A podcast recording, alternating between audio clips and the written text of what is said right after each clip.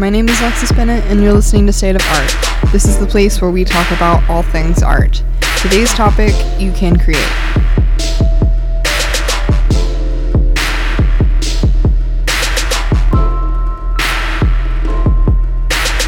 Creativity is just connecting things. When you ask creative people how they did something, they feel a little guilty because they didn't really do it, they just saw something. It seemed obvious to them after a while. This is a quote from Steve Jobs, and it heavily applies to today's topic. I just want to take a minute to ponder on my take of this quote. I'm sure most of us have had an experience when you are presented with a task, whether it be a new job, cooking, or even just tying your shoelace. At first, the task may have seemed difficult, but as you understood how its technique was done and you performed the task repeatedly, the task got easier and eventually were able to do it almost naturally without much thought. To me, this is what Steve Jobs is describing in the quote as applied specifically to the creative process. When asked to create an art composition, are you the kind of person that's excited to jump in and can come up with ideas almost instantly? Or are you the person who starts freaking out, sitting and staring at a blank canvas for what seems like hours, feeling as if your mind has completely abandoned you? Whenever I feel stuck creatively, I'm always a little heartbroken because I think back to being a kid. I remember being able to come up with so many unique ideas and create so fast and so much that might not have made much sense at the time, but those random jumbled ideas were at least a starting place, and they were different and unique, and I wasn't afraid to be told they were wrong. If you're the kind of person that can create naturally, keep doing a really good job and inspire others to create more, especially when they feel discouraged or not good enough. If you're the kind of person that gets creatively stuck or are a creative Scrooge, don't worry, there are some things that can help. Long story short.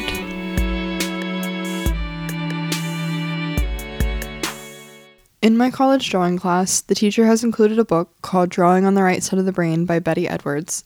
I would highly recommend this book's beginning if you want to begin to get a different perspective on art, and then the rest of the book if you are in it for the drawing.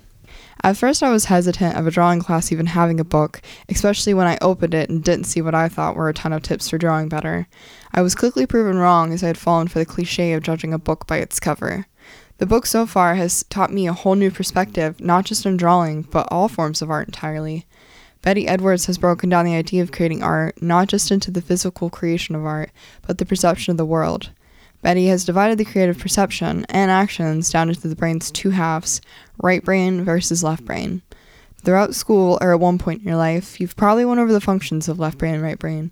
Left brain has been connected with our main math and sciences, being known for logic, language, reasoning, and number skills. Right brain, on the literal other hand, is known for creativity, imagination, intuition, spatial recognition, and nonverbal functions.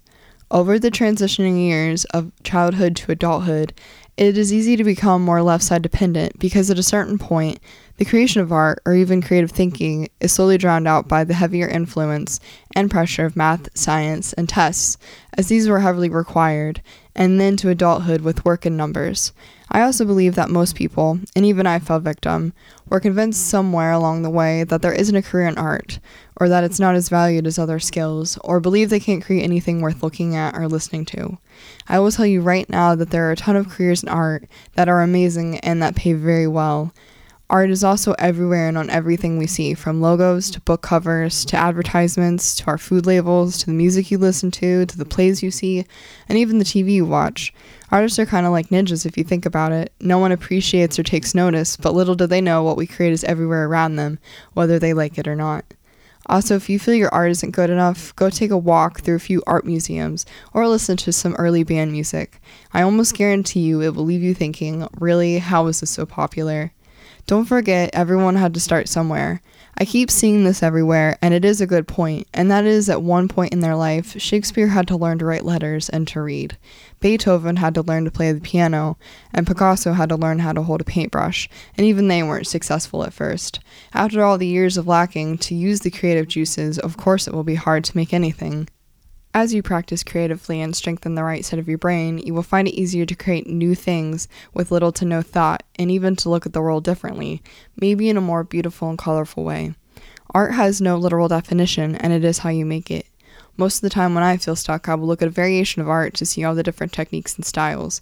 I also sometimes don't like doing this because then I'm stuck on what everyone else has done. But like I said, sometimes this helps. I would also recommend taking a walk or jamming out to some music. That way you can simply take a break from thinking. I also find myself drawing multiple little pictures or scribbles just to get something out. It's best if you just stop thinking and let whatever you're feeling take over. You can also talk your ideas out with others or even your friends, and they can always help get you out of the box. A lot of people seem to get discouraged as they create and see others work. Everyone is on different skill levels, and it's never good to think of this in a negative way. You should let it inspire you and encourage you to get better. If you go through interviews with artists, listen very closely to how they came today and listen to how they describe everything. Spike Jonze is my favorite movie director, and this just isn't because of his movies, but because of the way he thinks and perceives the world. To him, everything is beautiful, even the sad things, and there's always so much going on that the world is never boring. Now it's time for Bracing New Changes. Creativity is more than just an individual function. When introduced to communities, art projects and programs have been shown to produce a lot of positive effects. By bringing in these programs, residents are challenged and persuasively inspired to come together and create as a whole. It has been shown that the entire community can be positively affected and influenced by art. Being a part of community art brings together the community to show them their town in a whole new way. They can see that they have a chance to contribute to the beauty within the area they reside in and inspire them to keep it nice. Springfield, Ohio has implemented Project Jericho, which is a community involved art program. They do workshops, community pieces, and events. This is set in place to inspire youth and adults to create. They even have listed on their site some perks of often being creative. I believe programs like these need to happen more often within communities. Thanks for tuning in, everyone.